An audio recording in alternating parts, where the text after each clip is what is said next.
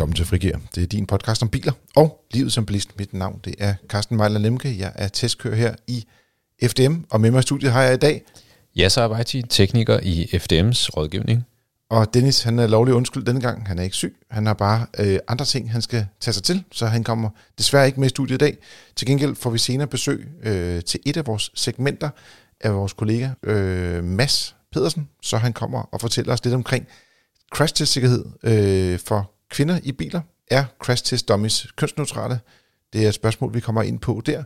Vi skal også se øh, på den endelige biltest af den øh, evige japanske saga, øh, Toyota BZ4X. Der har vi fået de sidste resultater der, og en biltest, der selvfølgelig også ligger på FDM.dk. Og til sidst så slutter vi som vanligt af med jeres lytterspørgsmål.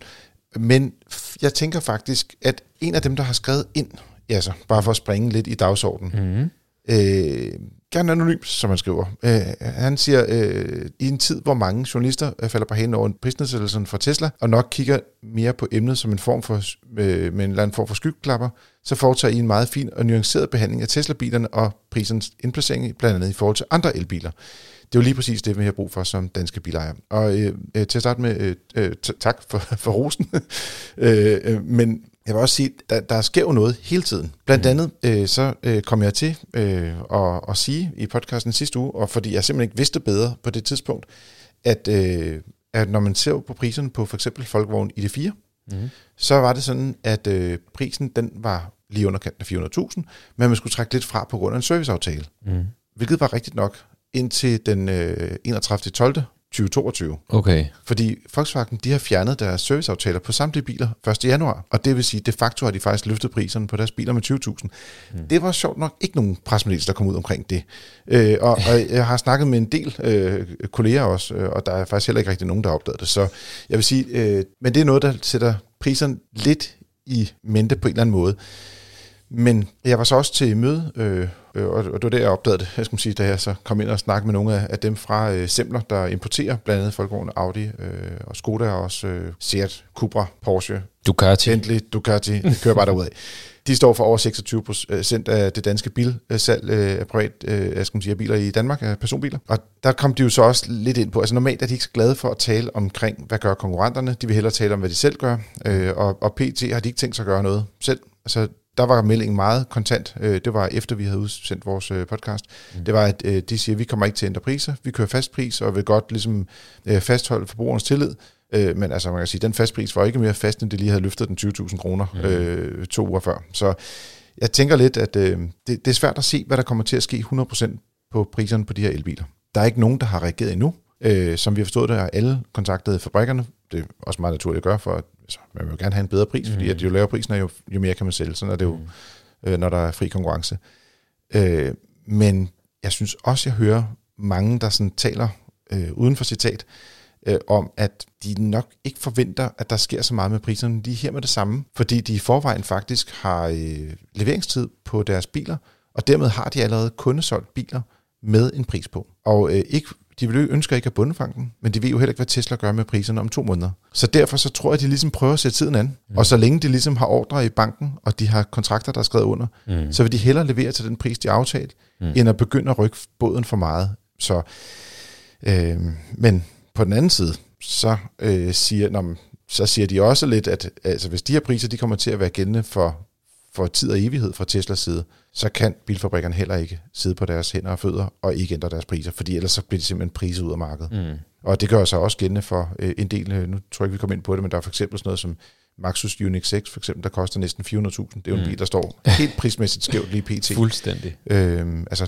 der er nogen, der simpelthen bliver nødt til at ændre deres priser, hvis de stadig øh, skal have lyst til at sælge nogle biler, herhjemme i hvert fald. Mm. Så det bliver lidt interessant at se, hvad der sker der. Øh, men det var bare lige en lille introhistorie. Så tænker jeg lidt på, at vi kan trille ind i det univers, der hedder nyheder. Og øh, Dennis er her ikke, så vi har valgt kun at lave to nyheder i dag. Mm. Ja, så har du noget, sådan, du, du er lidt glad for? Ja, altså jeg øh, har en nyhed med om, øh, at Mazda, de har jo øh, lanceret en, øh, en øh, hvad kan man sige, en udvidet model af deres, øh, af deres MX-30. Den her gang har de øh, taget MX-30'eren og gjort batteriet mindre. Til gengæld så har de så øh, lagt en, øh, en øh, vankelmotor ned i bilen, og så har de så, øh, det, det, det er ikke en, en, en traditionel øh, hybriddrivlinje, som, som de så har fået ud af det. Øh, de har så fået en, en, en drivlinje, som hedder en seriehybrid, det vil sige, at den her vankelmotor, den fungerer som en generator, øh, og kan generere strøm til øh, højvoldsbatteriet, sådan så at bilen den kan køre på strøm. Men det er ikke første gang, vi ser det her. Fordi at der var jo Nej. tidligere en bil, som vi to godt kan lide.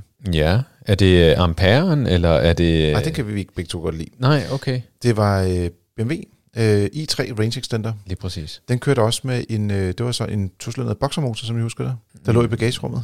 Det, det kan jeg ikke lige huske, hvad... Øj, hvordan, hvis det her det er rigtigt, ikke? Ja. Ja, så, så har jeg noget på dig på teknik.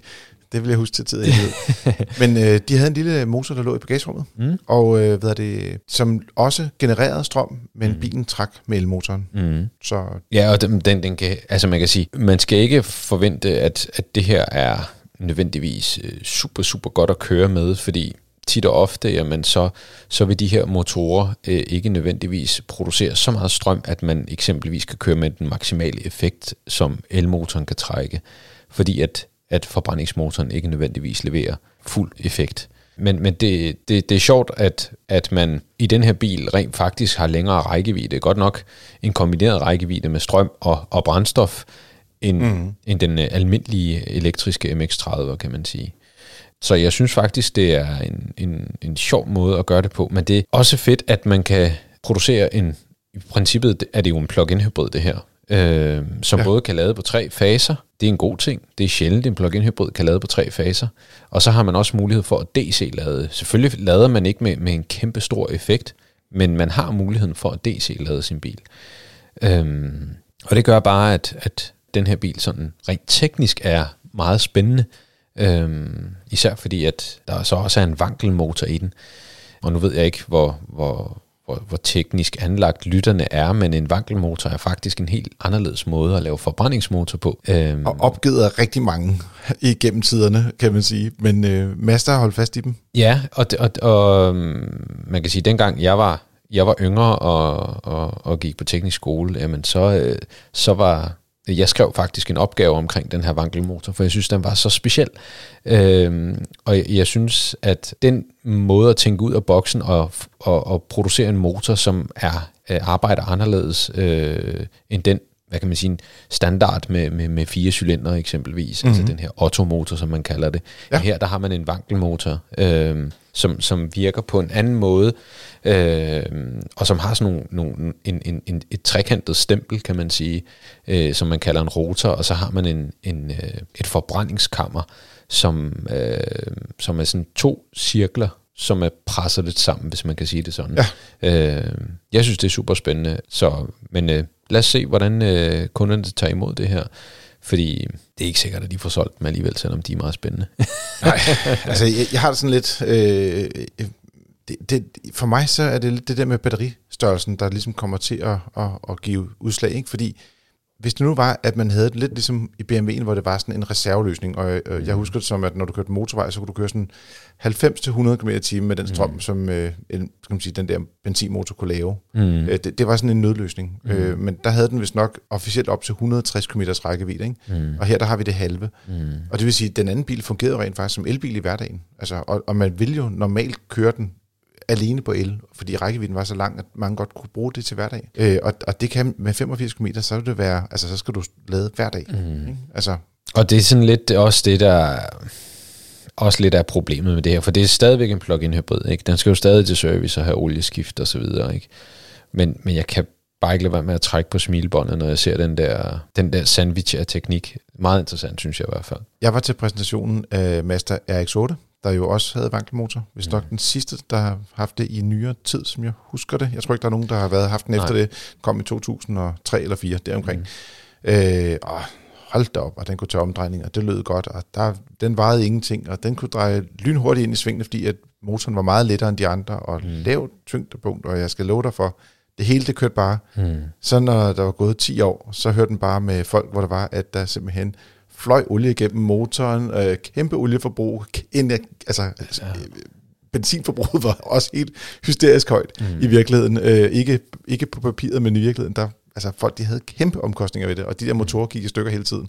Så jeg sidder også bare og tænker, okay, det er fint nok, I gerne vil prøve at gå i den retning, mm. men oh, altså, det, jeg, jeg, jeg vil i hvert fald være sikker på, altså, tre års garanti, så prøver jeg selv den videre. Jamen altså, det- jeg- jeg er ikke i tvivl om, at det her, det er ikke nødvendigvis noget, der altså, interesserer de fleste, fordi man kan sige, altså, det er stadig en plug-in hybrid, men det er en, det er en kompleks plug-in hybrid, som kun Mazda i princippet har hvad kan man sige, erfaring med, øhm, og, og hvordan øh, den helt almindelige mekaniker, han ser på sådan en opgave, ah, det er ikke nødvendigvis øh, noget, man står i kø for, for at reparere på. Jeg tror faktisk ikke, de formår at, sælge den her bil i, i store antal, men som sagt, så synes jeg, at teknikken er interessant. så hvis man er teknik til sidst, så kan man godt springe ud i det, og for alle os andre, så er det bare med at kigge videre ud på bilmarkedet. Og der kan man være så glad for, at 20 23 i modsætning til sidste år bliver et fantastisk bilår. Der kommer simpelthen helt ekstremt mange biler. Både i 23 og 24 er der over 230 nye altså bilnyheder på vej, altså i form af facelift eller motorvarianter, der kommer. Og, altså det er helt vildt så meget smæk, der kommer på de nye bilmodeller her allerede i år. Og det har vi øh, en oversigt øh, side, som vi jo løbende opdaterer, men som lige har fået et, øh, kan man sige, en, en, den helt store overhaling, hvor man selvfølgelig kan gå ind og søge efter den konkrete bil, man gerne vil have, øh, ved simpelthen bare at scrolle ned ad siden, det har man altid kunnet. Men nu har vi også indført et modul, hvor man simpelthen oppe i toppen kan skrive, jeg vil gerne vide alt, der handler om Mazda for eksempel, for eksempel det, så skriver man M-A-Z-D-A, og så kan man se, at øh, den her model, vi lige har stået og talt om, den kommer i sommeren 23 til Danmark. Så, øh, og ikke nok med det, der er også, øh, hvis man er til master, PT fem nyheder på vej. Øh, og hvis man vil vide, hvad de andre fire er, så er det bare at gå ind på fdm.dk og læse det derinde. Og nu er det tid til at se på sikkerhed i biler.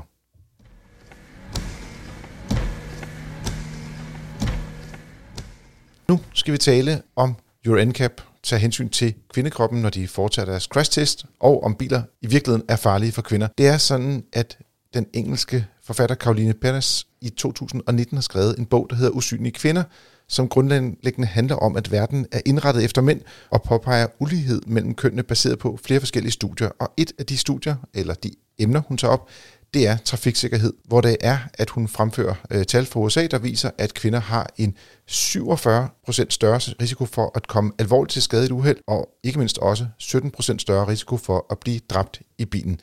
Årsagen er, ifølge forfatteren, at bildesignet tager udgangspunkt i mænd, så kvinder bliver nødt til at sidde længere fremme for at kunne nå pedalerne og se ud af forruden, og dermed så bliver de ringere beskyttet i tilfælde af en kollision. For at ligesom komme ind i det her univers, øh, så tænker jeg, at vi hiver fat på en af vores gode kolleger, som vi har teaset for lidt tidligere her i udsendelsen. Det er Mads Pedersen. Velkommen til, Mads. Tak. Du øh, sidder med især presseområdet på UNCAP og har gjort det igennem mange år. Og øh, er det første gang, at vi har fået spørgsmål om, om det her? Nej, det er noget, vi igennem årene har fået øh, spørgsmål om sådan jævnligt. Er sikkerheden for kvinder i øh, biler lige så god, som den er for mænd? Øh, men det er klart, efter den her bog den udkom øh, på dansk i øh, 2021, øh, har vi fået en del flere henvendelser øh, fra journalister, som spørger, er der noget om snakken her? Er sikkerheden i nye biler, eller i biler generelt, ringere for kvinder, end den er for mænd? Og det gjorde selvfølgelig med alle de henvendelser, du får, og øh, vi får generelt set her i FDM, at vi tænkte, at vi må hellere lave øh, noget research på området, og der har du selv også øh, sagt, den, den, øh, den, har du, den, har du båret, den fakkel har du båret med ind i motor også. Ja, øh, vi tænkte, det blev vi jo selvfølgelig også selv nysgerrige på. Vi kunne ikke helt genkende den kritik, der, der var, så, øhm, så det har vi set på her i det nye nummer af Motor, med udgangspunkt i øh, den her bog Usynlige Kvinder, hvor vi har spurgt øh, både Urancap, men også øh, deres amerikanske pendant i ind til det her. Øh, er der egentlig noget om snakken? Og jeg vil sige, øh, som udgangspunkt, det der med, at man sidder forskelligt i bilen, det kan jeg i hvert fald godt genkende. Min datter, hun er ikke så høj, og øh, når hun sætter sig ind i bilen, så kører hun sæde i vores gamle bil, som var ikke elektrisk justerbar, helt frem, og så et tang, tand tilbage. Hun sidder så langt fremme, at jeg kan ikke komme ind i bilen, hvis hun har siddet der før. Og min kone, som øh, så er sådan mellem min datter og jeg i højde og drøjde, øh, hun kan heller ikke komme ind. Altså hun kan slet ikke komme ind i bilen, så vi bliver nødt til at, sådan, at få flyttet det der sæde for at overhovedet kunne være der. Så jeg kan godt genkende det her med, at man sidder ikke samme sted i bilen, og jeg kan også se, at min datter, hun sidder jo tættere på pedalerne, end jeg gør. Altså, vores anatomi er i hvert fald forskellig, øh, og men jeg også må anerkende, at øh, den der crash test dukke er godt nok lidt klein i forhold til, til min kropsvægt, som vi jo som altid skal på her i podcasten åbenbart. Men øh, det var mere bare for at sige, det er ikke kun kvinder, som adskiller sig fra dukken her. Det er jo faktisk også overvægtige også hvide mænd. Mm. Er det ikke korrekt, Mads? Jo, jo, jo, jo. En del af kritikken øh, går jo på, at biler simpelthen er designet til mænd. Og det betyder, som du også selv fortæller, at øh, mange kvinder, som jo ofte er mindre end mænd, bliver nødt til for eksempel at rykke sædet længere frem for simpelthen at kunne nå pedalerne og se ud af ruden. Men kvinder har også en, øh, er anderledes bygget end mænd. De har en anden knogletæthed, de har en anden muskulatur, øh, og det betyder også, ifølge forfatteren, at de er mere udsatte øh, ved trafikuheld end mænd er, fordi man simpelthen ikke har konstrueret bilerne til dem. Og øh, hvad, hvad siger, øh, skulle jeg sige, de kilder, du så har været i kontakt med? Fordi du har jo som sagt talt både med UNCAP og også øh, IHS. Jamen det de siger, det er, at tidligere har der måske været en bias, hvis man kan kalde det det, en forskel, men de seneste mange år er den blevet mindre og mindre i takt med, at den generelle sikkerhed er blevet udviklet i biler og er blevet til stadighed bedre. Uh, en del af kritikken går jo på, at de crash-test-dukker, man har brugt, typisk har været i gåseøjne mænd. Mm. Øh, og man er jo spurgt, hvor er kvindedukkerne henne? Øh, men man bruger faktisk kvindedukker øh, i, øh, i biler i dag øh, på flere af siderne, både hos Euro NCAP og hos IIHS, når de tester, ligesom det også er en del af typegodkendelsen i USA for eksempel, at man skal bruge det. Så man bruger dem allerede øh, i, i bilerne i dag. Jeg kan huske, at jeg har set et billede, øh, og og det er også gengivet øh, her i artiklen, med, hvor man ligesom har haft den der ligesom familien, øh, altså familiedukkerne, hvis man skal sige på den måde. Altså der, der er jo nogen, der har arbejdet med de her forskellige størrelser og drøjter af øh, crash test dummies over tid også. Øh, blandt andet Volvo har jo altid været meget, altså de har været en pioner inden for, for sikkerhed øh, i mange år.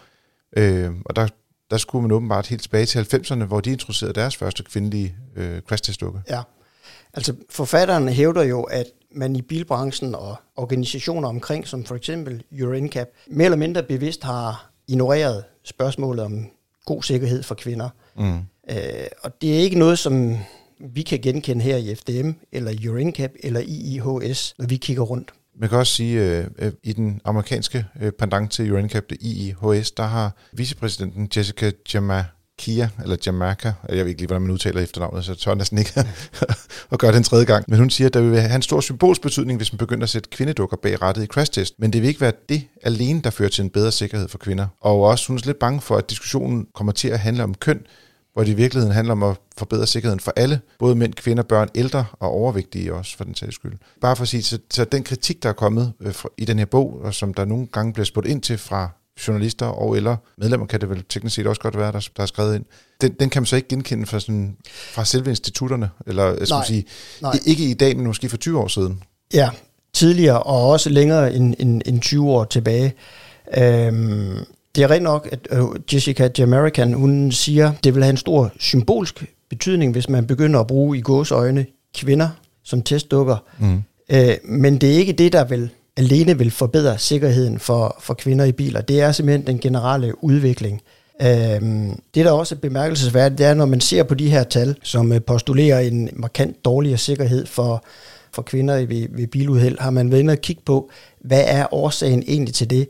Og noget af det, IIHS så har, har, har fundet ud af, når de har kigget på det, det er, at kvinder typisk kører i mindre biler, og ofte sidder i de biler, der også bliver påkørt, Mm. øh, og også sidder i ældre biler, hvor sikkerheden ikke er lige så god, som den er i nye biler. Og det er også noget, der kan være med til at forklare den bias, som, som hun påpeger. Så du vil sige, faktisk i det her tilfælde, så det, der skævvrider det lidt, i hvert fald i nogle tilfælde, og generelle betragtninger, vil jeg gerne lige starte med at sige her, det er, at der, hvor mænd måske engang imellem har lidt større interesse i biler, og som gør, at de så måske vælger den lidt større eller lidt mere spændende bil, det gør så også, at de faktisk ender med at have en, en, skal man sige, en større chance for at overleve i trafikken, fordi de sidder i en stor bil. Altså, jeg kan genkende det i hele mit netværk af venner, at typisk vil det være øh, manden, der kører i den større bil til hverdag, og kvinden, som kører i en, en Yaris for eksempel. Ja, det kan der godt være noget om. Vi ved jo i hvert fald, at jo nyere bilen er, jo sikrere er den. Ligesom øh, bilens størrelse selvfølgelig også har betydning for, hvor sikkert man sidder i tilfælde af en påkørsel. Og der viser tallene fra USA jo også, at mænd ofte kører i store biler, det overkører de meget i pickups, Mm. Mm. mens kvinder kører i husstandens ældre bil, mindre bil, og typisk sidder i de biler, der bliver påkørt. Mm. Og alene det kan være med til at forklare den forskel, som hun også påpeger i bogen her. Så er der en ting, øh, bare lige for at runde emnet af her, det er sådan, at øh, det at foretage en crash test, det er voldsomt dyrt. Altså det koster mange penge at lave bare én test. Øh, så grunden til, at man ikke bare siger, at nu øh, har vi fundet øh, syv forskellige dukker, øh, og så tester vi lige øh, frontalsikkerheden i, øh, med alle syv forskellige dukker på de forskellige pladser i bilen. Øh, men der er der kommet en anden løsning i stedet for, Mads. Mm. Hvad er det? Ja, allerede i dag supplerer bilproducenterne jo deres udvikling af, af, af biler sikkerhedsmæssigt, deres crash test med såkaldte virtuelle crash test, som simpelthen er computersimuleringer af, hvordan vil en bil opføre sig i en given crash test. Det er ikke noget, der skal afløse de fysiske crash test med dukker, som vi har kendt igennem mange, mange år. De vil stadigvæk være der, men de er meget omkostningstunge at lave, de er meget ressourcekrævende at lave, de tager lang tid. Så de vil blive suppleret af virtuelle test, hvor man simpelthen kan sidde og køre den samme test, så at sige, igen og igen på en computer og få nogle meget valide resultater. Hvordan påvirker det bilen? Hvordan mhm. påvirker det føreren, passagererne? Og simpelthen sidder og skrue på førerens højde, drøjde, køn. Det samme gælder også de andre, der sidder i bilen. Det arbejder man allerede med rundt omkring i, øh, i langt de fleste bilproducenter. Man øh, kommer også til inden for kort, over, øh, kort overrække at indføre det hos IIHS, ligesom øh, Urincap jo her i øh, efteråret præsenterede deres roadmap frem mod 2030, altså hvordan de vil udvikle deres sikkerhedstest, som det jo er i dag, frem mod 2030.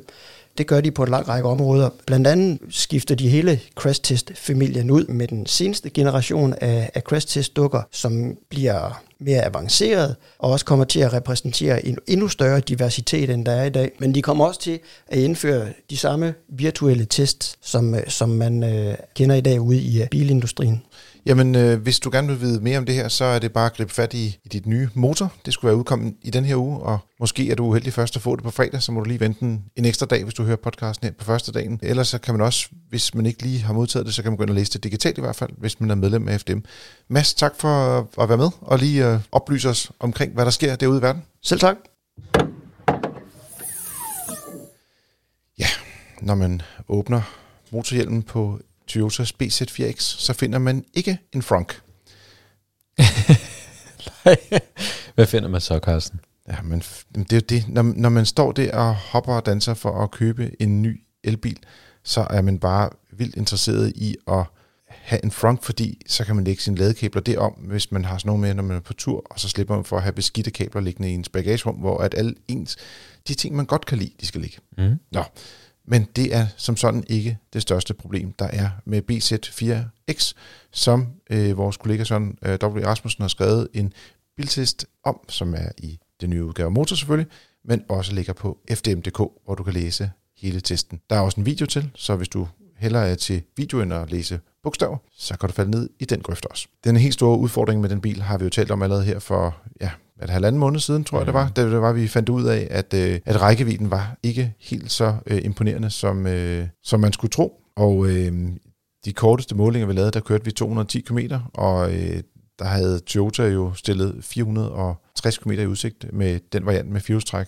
Det var den variant, der, der kørte kortest selvfølgelig. Øh, men vi havde også den tostrukne variant øh, til test, og den viste også en tilsvarende afvielse Øh, og det er jo ikke unormalt, at når vi kører om vinteren, og vi kører motorvej, at rækkevidden er kortere end det, som bilen er opgivet til. Men, og hvis man gerne vil vide mere om det, kan man selvfølgelig gå tilbage og høre den podcast, vil bare lige kort i resume sige.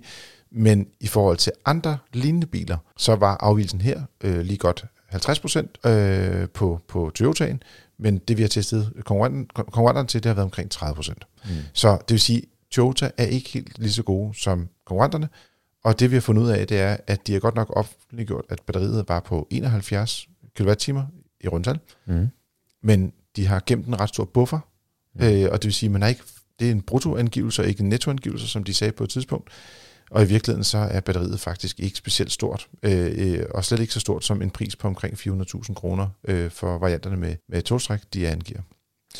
Men en bil kan jo mere end at køre kort på en opladning. Mm. Så ja, så skulle vi prøve at dykke lidt mere ned i den.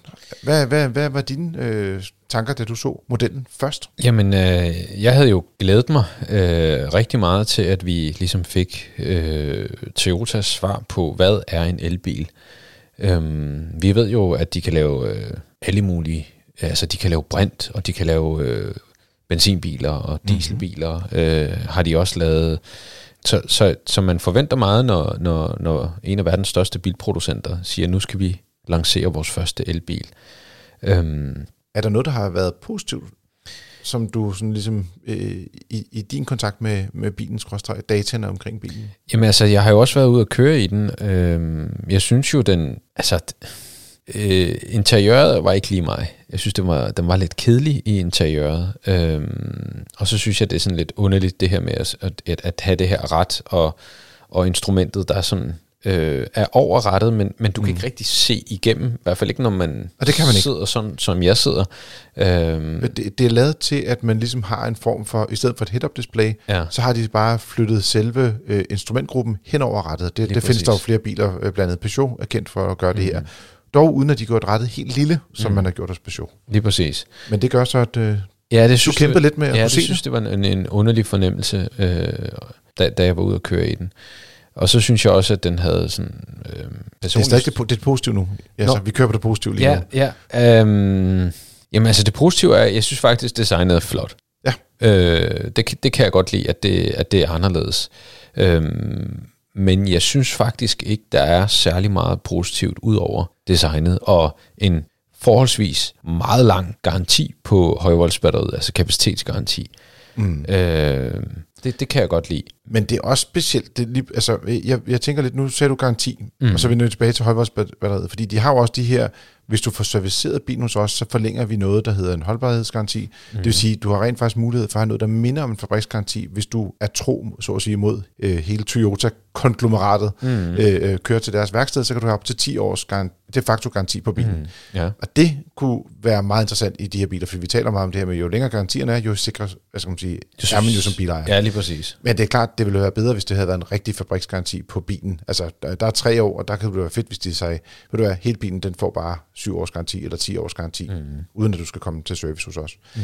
Men øh, hvad er det, de garanterer det på? Det synes jeg jo, det er interessant, fordi hvis det er, at man siger, øh, at, at det batterikapaciteten, som de i øvrigt slet ikke rigtig vil oplyse noget om, før det var, de virkelig blev trykket hårdt på maven. Mm. De garanterer en eller anden procentvis degradering af. Mm. Eller er det rækkevidden, som de på ingen måde kan komme i nærheden af? Som, øh, som jeg, jeg tænker, i hvert fald bliver meget interessant til sommer, mm. om vi kan komme op omkring øh, ja, de der 400-500 km, som de, de stiller i udsigt. Altså mm. med den tostrukne udgave, der er over 500 km, den skal kunne køre. Altså, det, det, det er jo den, øh, hvad kan man sige, slåskamp, som vi altid har. Øh, hvad er det? Altså, det, det er et generelt misforstået begreb, at der er, at elbiler har en, en garanti på batteriet. Fordi en garanti på batteriet, det, det, det vil så indebære alt, hvad der omhandler batteriet. Det kan være en kølekreds i batteriet. Mm. Det kan være, hvad kan man sige, en, en styreenhed inde i, inde i øh, batteripakken. Der findes jo mange styreenheder derinde. Øh, der er som regel et, et mastermodul, og så er der en masse slavemoduler, altså styreenheder, som styrer de enkelte batterimoduler, som tilsammen så udgør hele batteripakken. Men hvad er en, en, øh, en batterigaranti? Fordi man får det her flotte ord, altså 10 års garanti på batteriet, eller øh, 1 million kilometer. Øh, men hvad er det for en garanti? Og det er ikke kun Toyota, det er jo alle. Øh, Mm. vi har også haft øh, forskellige sager, øh, hvor at, at øh, der er nogle ting, som står med småt, og de ved ikke engang helt selv altid, om, om tingene er dækket eller ej. Der, der kunne jeg godt tænke mig, at, øh, at man stod lidt mere ved sine, øh, sine produkter, øh, og der kommer jo der kommer jo formentlig også flere undersøgelser fra os, som ligesom øh, rangerer de her garantier. Yes, men, Men- det relaterer sig ikke lige til BZFX, men det var, det var lige for at forklare, hvorfor det er interessant at kigge på garantien mm. på de her biler. Præcis. også fordi, at batteriet trods alt stadigvæk har en, en stor, øh, skal man sige, det er en stor omkostning at, at skifte, hvis man skifter et helt batteri, eller mm. reparerer på dem, koster stadig penge jo. Mm. Men jeg vil sige, ja, vi kommer ikke rigtig udenom det. Altså det, den der rækkevidde kommer man tilbage til. Øh, nu taler vi om det ved garantien, vi taler om det i introen. Øh, det er jo faktisk, synes jeg, en ret velkørende bil. Der er faktisk rigtig god plads i bilen. Øh, jeg synes, der er god komfort. Mm. Det kan godt være, at den ikke er sådan super øh, spændende. Den er lidt specielt indrettet, som du siger, i, i omkring førerpladsen med, med hvad er det der med, øh, du har et display med fart og sådan nogle ting hen over rettet, og øh, nogle knapper på rattet, og så er der en stor skærm i midten og sådan nogle ting, men mm. øh, lidt anderledes gearvælger, end man er vant til fra andre biler, men på den anden side, det er jo også nogle ting, man ligesom lærer lidt øh, med tiden, når man kører med bilen, ikke? Mm. Men jeg tror, det der med rækkevidden, det, det, er, altså, det, det er også det, som gør, at den ender på tre stjerner her i vores test, ikke? Altså, det, det, det, det er virkelig en ikke godt killer. Nok. Det er ikke godt nok. Altså, det, altså man kan sige, til, til, til prisen, hvad, hvad får man så mere i den her bil? Altså, det er jo det, er jo det som uh, herre og fru Danmark, de, uh, de har ikke... Uh, Altså, de skal jo kunne retfærdiggøre, hvorfor skal vi give 450.000 eller 460.000 lige i den her testbil? Hvorfor, hvorfor skal den koste så meget kontra pandanger, som kan køre længere på en opladning? Øhm, det betyder jo noget for ens øh, mobilitet, at, at man, man bare ikke har mere rækkevidde. Altså, det, det, det er simpelthen ikke godt nok til de, til de penge, vil jeg sige. Og så når det er, man sådan løber tør for strøm og godt vil videre, og hvis man er på øh, længere ture, mm. øh, så vil man jo gerne. Lynlader, der siger Toyota, at øh, de har en opgivelse, der hedder op til 150 kW, og det er klart, altså alle fabrikker, de giver en eller anden op til, mm. og øh, for en god ordens kan lytter, det betyder ikke, at det er det, den kan hele tiden. Det er noget, den kan ramme måske i to minutter, og i nogle tilfælde på nogle biler fem eller ti minutter. Men det er ikke mere end det. Og så det, skal det også lige siges, især dem, der opgiver nogle høje tal. Der er nogle, øh, Mercedes for eksempel opgivet 100 kW på nogle af deres modeller, og det kan de faktisk holde en halv time. Mm. Altså, så, men generelt set kan man ikke regne med, at det der kilowatt, der bliver angivet, at det er noget, man sådan kan bruge til noget. Og øh, her der har lavet vi øh, med et gennemsnit på 100 kW øh, det første kvarter, men efter en halv time, så var gennemsnittet faldet til 84 kW. Og en af årsagerne, det var, at da vi kom op på 80% batterikapacitet på bilen, så begyndte den simpelthen at falde helt ned til 10 kW. Mm. Så det, altså, den lader ikke så hurtigt, og den, og den falder meget efter et kvarter, så begynder den virkelig at lade langsomt. Mm. Øh, øh, så øh, der er den jo nede omkring nogle 60 i, i, i gennemsnit det, det næste kvarter. Ikke? Øh, men så falder den bare helt væk, lige snart du kommer op på 80%. Og det kan jeg egentlig på en måde godt lide, mm. fordi det, det, det tilskynder folk til simpelthen at køre væk og finde et andet sted at lade. Altså køre videre, og så mm. komme ud og så bare nøjes med at lade til 80%. Men problemet er, at når du har 80% af 200 km, ikke? så bliver det jo lige pludselig en... Det kan sagtens være en god bil, det her, til øh, de små ture. Men jeg tror, der vil være rigtig mange mennesker, der vil være irriteret over, at man ikke får mere ud af de mange penge, hvis, jeg, hvis, hvis man kan sige det sådan. Altså, den kan simpelthen ikke nok. Man kan sige, at øh, Samlet set, så er det sådan, at vi forventer, at øh, elbilerne får en, nogle fornuftige værditabsprocenter, øh, og man kan købe dem med god sikkerhed. Men udfordringen er selvfølgelig også lidt, at hvis man vælger en bil, som ikke ligesom er tidsvarende i dag, vil den jo have det endnu sværere om fem år, når det er, der kommer en generel udvikling for elbiler. Så derfor så er det sådan, at når man køber en bil, som BZ4X er lige nu, mm. med den rækkevidde, de viser lige nu, så er vi ikke sådan super begejstrede for den som model i forhold til konkurrenterne. For der er mange af konkurrenterne, hvor du til samme penge, og selvfølgelig også Tesla nu, hvor de satte deres priser ned, mm. kan få noget, der er meget mere attraktivt. Mm. Så lige nu er det ikke sådan en løb ud og køb den nye model, på trods af, at de rent faktisk har nogle gode garantier og fornuftige køreegenskaber, og, og generelt rimelig god plads i kabinen. Og, altså, den kan godt give noget tryghed for Toyota, skal man sige, kunderne, dem som er vant til Toyotas univers og vant til deres værksted. Mm. Men rækkevidden, den, den, den driller sgu godt. Det, jeg, jeg er helt enig. Altså, den, øhm, det vil ikke være, det vil ikke være, altså det, jeg synes, det er sjældent efterhånden, at, at helt nye biler i det prissegment får tre stjerner. Men, men altså, det, øhm, jeg, jeg tror, man skal tænke sig godt om, øh, og, og som du siger, kigge på pandangerne til den her bil. Og så skal man også være opmærksom på, øh, i et marked, hvor der er, der er mange, der går ud og kigger på, på brugte biler og importbiler, og tænker, at de, de kan få noget smart noget der, at de første biler, der kom til Europa, de er kun etfaset ladning, øh, og dem skal man i den grad undgå.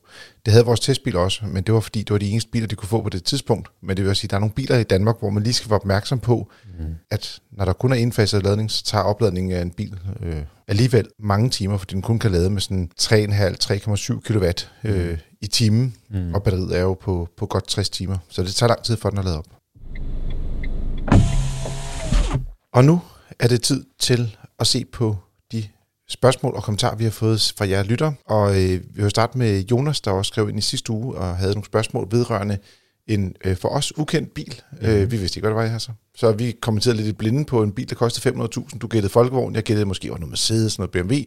Øh, det viser, at han kiggede simpelthen efter en Kia Sorento. Mm. Syv personers. Øh, så den var måske ikke helt så speciel, som vi fik det til at lyde. Øh, og, men det er også en bil, der bare ikke er så mange til salg af, og han har øh, en speciel udstyrsvariant, han godt kunne tænke sig, og med krog, og han har virkelig en smertegrænse, der hedder den der halve million kroner. Jeg vil også sige, 500.000 kroner, det er ikke mig, der kommer til at købe bil til de penge. Nej, nej, den, den, den er dyr, den her bil.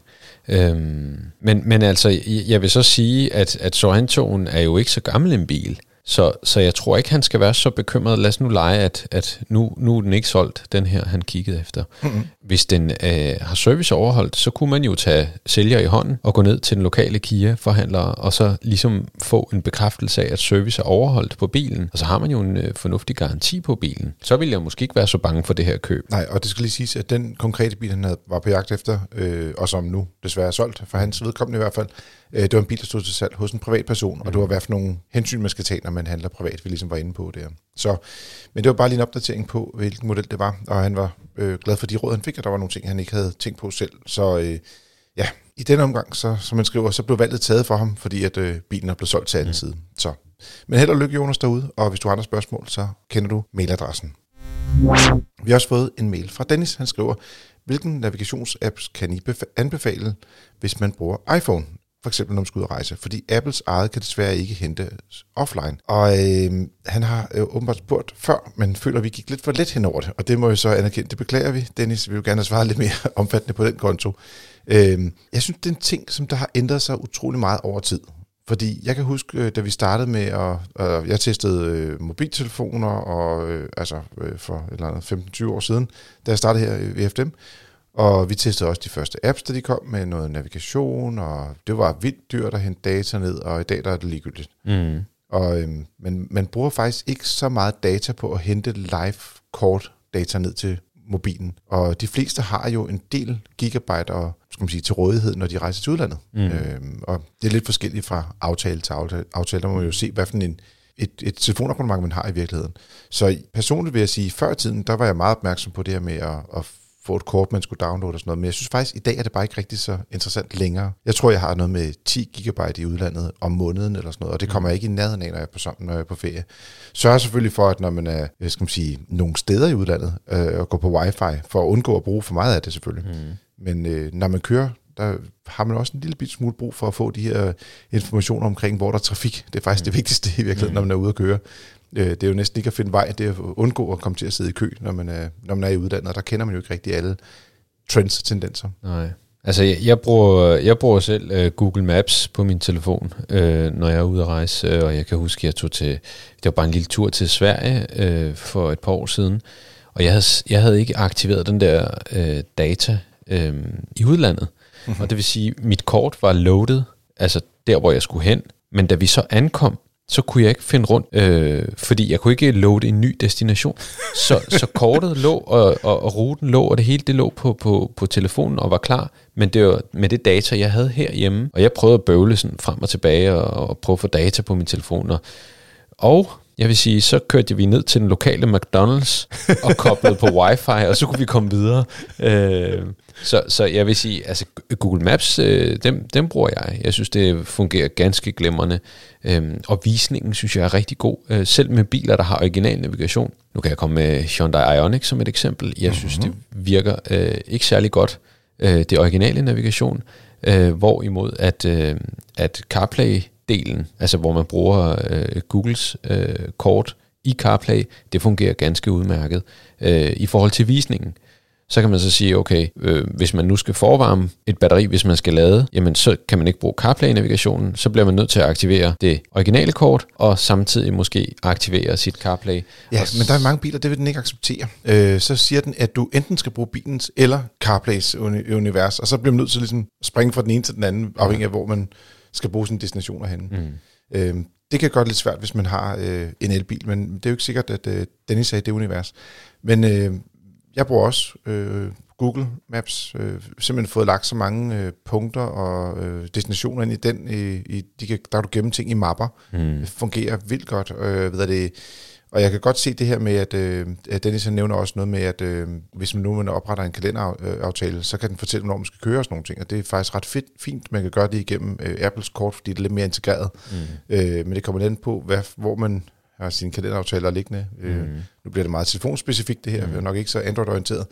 Men jeg vil bare sige, hvis man tager det sådan generelt set, øh, så kan man, hvis man kører iPhone, kan man sagtens bruge øh, Apples eget kort, også online. Øh, det bruger selvfølgelig også en lille smule data, når du kører også hjemme i Danmark. Øh, og hvis det er, at man er i sådan en situation, hvor det er, at man ikke har nok data på sin egen telefon, så kan det være, at nogle af de andre, man rejser med, har data på deres telefoner. så kan de dele netværk, og så kan du hoppe på med wifi på deres telefoner, og så bruge den datamængde til at kunne køre videre på. Fordi den bruger kun på selve telefonen en dataforbindelse, og så bruger den GPS-signalet til at finde vej. Nu bad han jo faktisk om at få noget, hvor der var, at man kan hente kortet offline. Og på Google Maps kan du faktisk gemme det i sådan nogle, øh, jeg tror sådan nogle arealer af 80 x 80 km. Så tager man sådan nogle stempler og gemmer kortdata ned, og så skal den ligesom hente det hver gang. Mm. Så det kan man gøre. Det er vildt besværligt, men det, det, det kan lade sig gøre. Øh, hvis man for eksempel er i en storby, kan det være en fordel, fordi så skal den ikke hente kortet hele tiden. Mm. Øh, hvis man skal sådan ned igennem Tyskland, så skal man vide, hvad for nogle firkanter man ligesom skal gemme af data øh, for områderne. Og ellers så vil jeg sige, at øh, TomTom synes jeg faktisk også har en, en ganske udmærket kortvisning, øh, og de har også en app, øh, og der vil jeg anbefale, at man så køber TomToms app, og så må man så betale det, det koster at bruge deres system. Mm. Så Dennis, jeg håber, du kan bruge det her til noget, øh, og ikke mindst satser ret meget på, at du ikke er den Dennis, som vi kender, og som vi satser på at tilbage igen i næste uge. Du har lyttet til Frigir. Det er din podcast om biler og livet som bilist. Husk, du kan trykke abonner herinde i din podcast-app og anbefale os gerne til en ven. Spørgsmål kan sendes til podcast Jamen ja, så, så er der ikke så meget andet end at sige det. Tak for den gang. Ja, tak for det. Og til dig, kan lytte. Tak fordi du lyttede med, og god tur derude.